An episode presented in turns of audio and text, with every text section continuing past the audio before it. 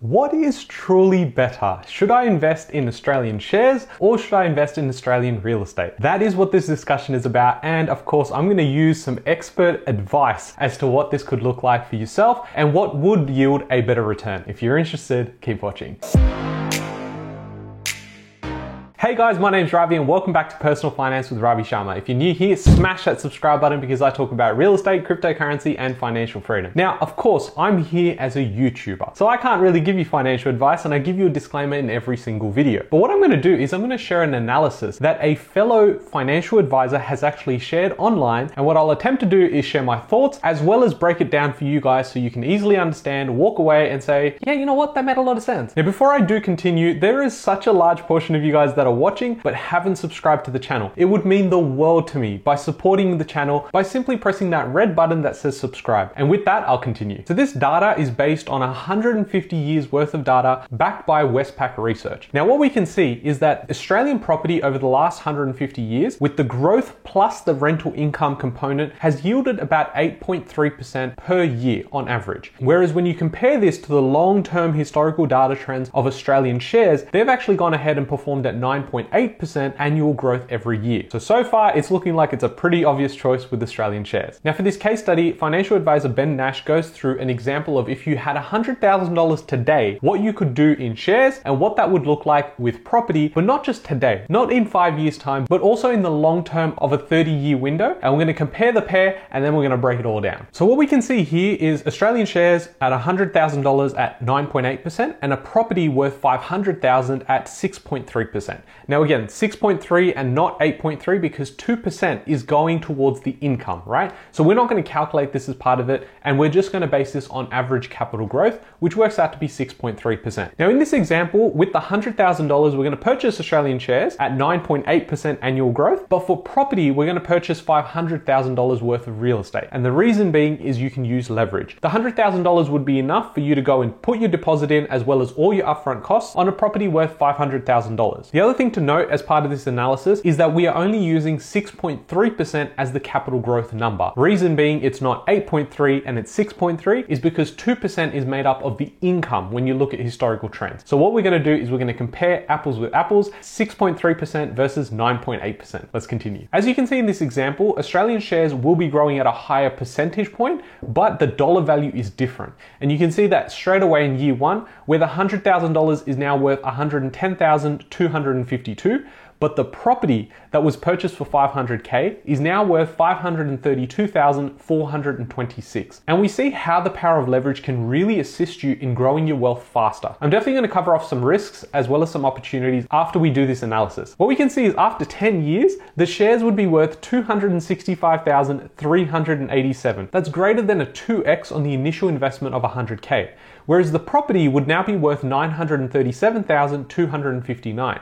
Now, although that is not a 2x of the property value, what you need to look at is the cash on cash return. So how much money did I put in and how much my return is on that money. So in this case, the shares are returning a 2.6x multiplier, whereas with the property, it's coming in at probably 9.3x. However, we need to consider that we do have debt on this property. If we did take out debt at 90% LVR, that would be 450,000. So we can go ahead and minus that from that dollar value. So the 937,000 would now become 380,000 in terms of equity. And that is the equity position we need to calculate when we look at cash on cash return. And that would be a higher return than the shares in this example. Once you go and extend this for the 20 year and 30 year time frame, you really see the power of leverage and how real estate can help you grow a lot faster than purely looking at shares. What we can see here is by the year 30, those shares that were initially invested for $100,000 is now worth 1.869 million. Now this is what people sort of often talk about is that passive investing style where you continue to dollar cost average into those markets and this is how you end up retiring on more money than if you were simply just saving that money in your bank account. Now if you compare that to the real estate here, the property value is now worth 3.293 million, which is phenomenal.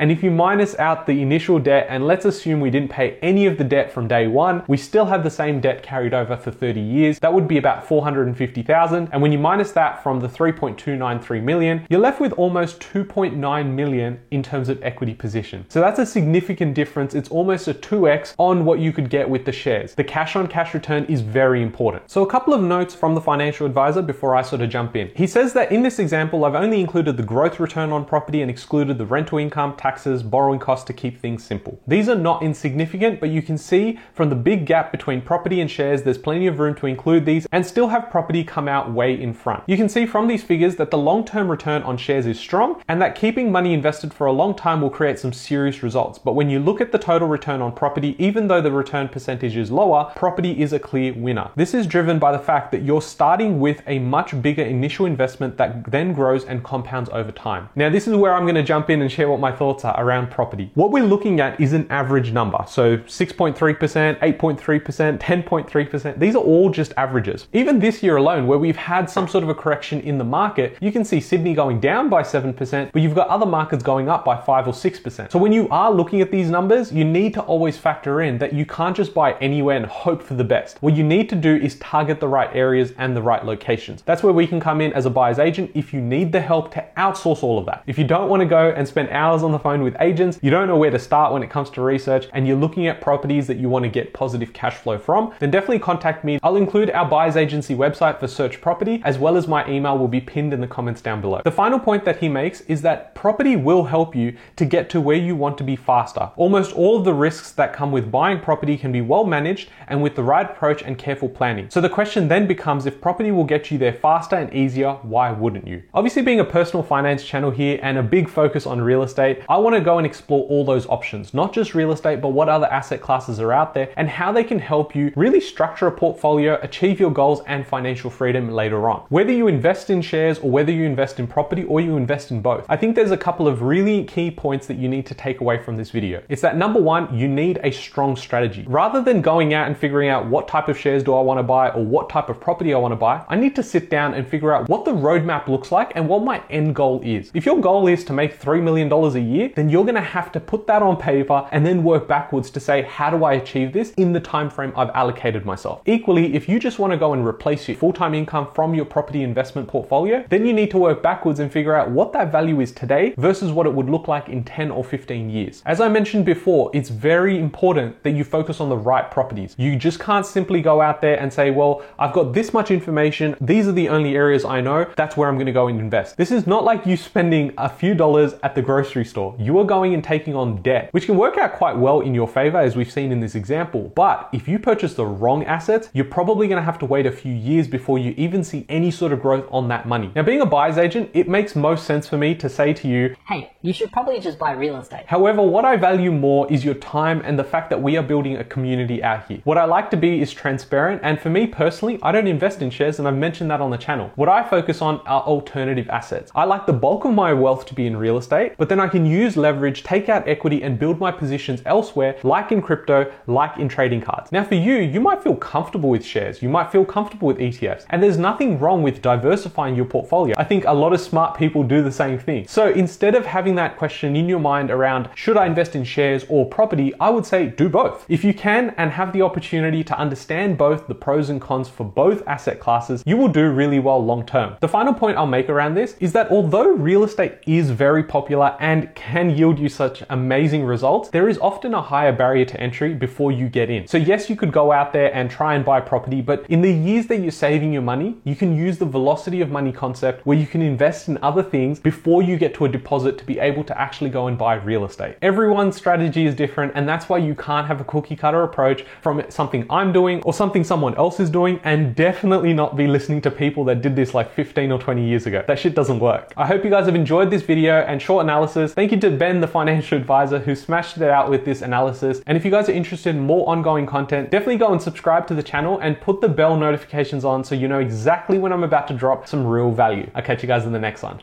Thanks, guys.